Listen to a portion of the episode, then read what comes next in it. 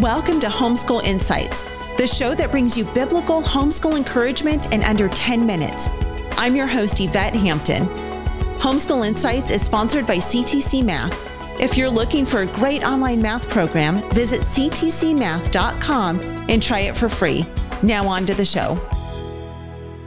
We were going to talk today about setting basic rules of engagement. And I, I'm a very practical, like I want the list. I yeah, want okay. the very practical list of here's here's what to do. And I know there's no perfect formula for any family or any child, but it really does help to have some very practical wisdom and knowing, okay, when a conflict arises, here is some actions I can take to help right. prevent that. So how do you do this in your family?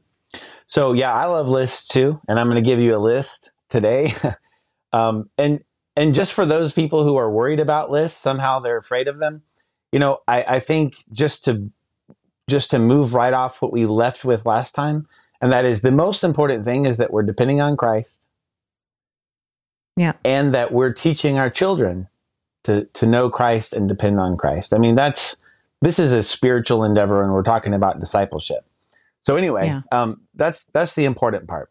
But when we're when we're thinking about the sibling relationships and when they go wrong, then there's fighting.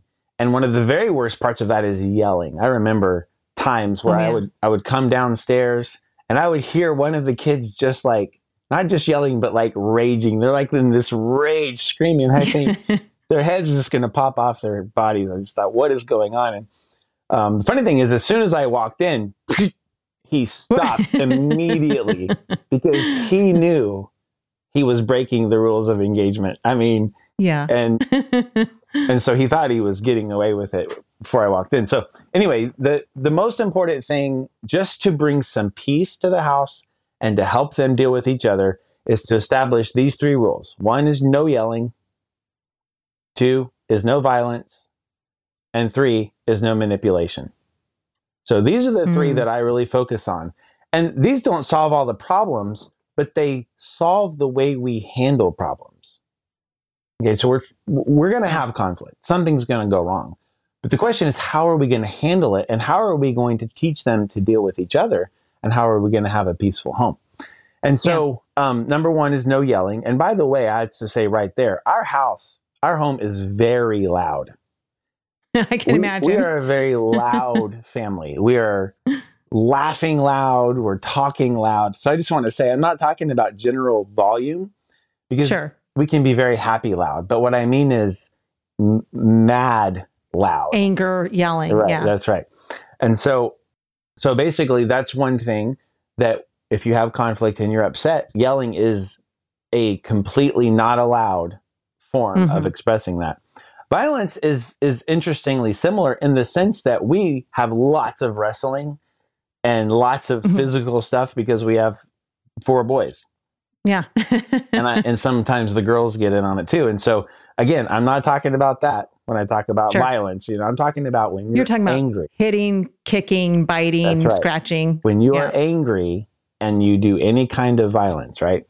Mm-hmm. Um, much more subtle and sometimes it's easier to get away with it is this manipulation thing. Yeah. Um, and this is you know you hear little kids you know i'm never going to talk to you again. Yeah. and of course that's ridiculous but still sure. that's an attempt at i'm never going to play with you again you know? Mm-hmm. um, or they get older and they learn spiritual mani- manipulation. You know, Jesus wants you to do this or that or whatever.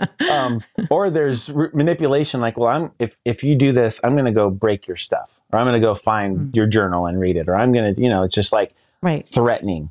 And so, yeah. mani- all manipulation is out of uh, the rules of engagement that cannot happen. And so What's important is that these rules are established no matter what the other problems are. Mm-hmm. So that so that I prioritize that. If I hear yelling, if I hear manipulation, if I see violence or whatever, that's what gets dealt with. If someone broke something or stole something or said something, you know, inappropriate or mean or whatever, that's secondary. We'll get to it. Sure. But first, the yelling's going to stop, the violence is going to stop, and the manipulation is going to stop. So they know yeah. those are the higher crimes, you know, in the house yeah. that that we're going to have problems, but we're going to deal with them in a different way. Yeah. Yeah. Okay. So let's take those one at a time. Let's talk first about yelling. Mm-hmm. If you've got kids, because you got some kids who are much louder right. than other kids, of course. You've got a kid who's just loud and just instinctively they get angry and just the yelling comes out. How do you help that child to learn to use self control and not yell and scream when they're in that fit of rage? Right. One of the things to do that is similar to how we handle whining is it never works. You, mm-hmm. We have to make sure that it never works. If it even, you know, it depends on how bad the actual problem is, right? Sure. But if some if if a sibling hurt the other person or did something in some way, and then that one yells, then the yelling person doesn't even get to bring their issue to the table. Hmm. So the yelling, per, you know, it's like, well, they lose. Yeah, it's like the only person in trouble here is the one who's yelling. Yeah. And so when they realize it never works, it's mm-hmm. never going to accomplish it. It's just a very practical point of view. And of course, then there's just discipleship, you know, like you said. Yeah. It is self control, and that's a fruit of the Spirit. And yeah. that's when we're not submitted to the Spirit. And at some point, right. as they grow, you can have those conversations. It's like, you know, that's a moment where you're going to have to learn that there's a space between your thought and your mouth. And that space needs to grow. you know? Yeah. Because there's no, and that's what we call this, you know, self control. The space grows yeah. and you're able to say, oh, this is how I feel. This is my problem. And I'm not going to yell. And sometimes they have to be sidelined, you know, okay, you're, take a break. You're out. You're out of the conversation, out of the game, out of the situation, yeah. you know? Yeah. Yeah. And it depends on the age of the child too, because you might have a three year old who, I mean, they're just learning, they're just yeah. figuring out That's right. how to communicate, how to get what they want. Yeah. Right. Oftentimes, how to manipulate. I mean, it is shocking to me yeah. how little kids can start manipulating yeah, their parents and their siblings and their grandparents. yeah. We actually were ch- joking about this a couple days ago when Brooklyn, my oldest, was probably four. She might have been four. She might have even been three. My sister had bought um, a gift for my cousin's daughter. And Brooklyn went to my sister's house and she saw this gift and she's like, it was a nightgown.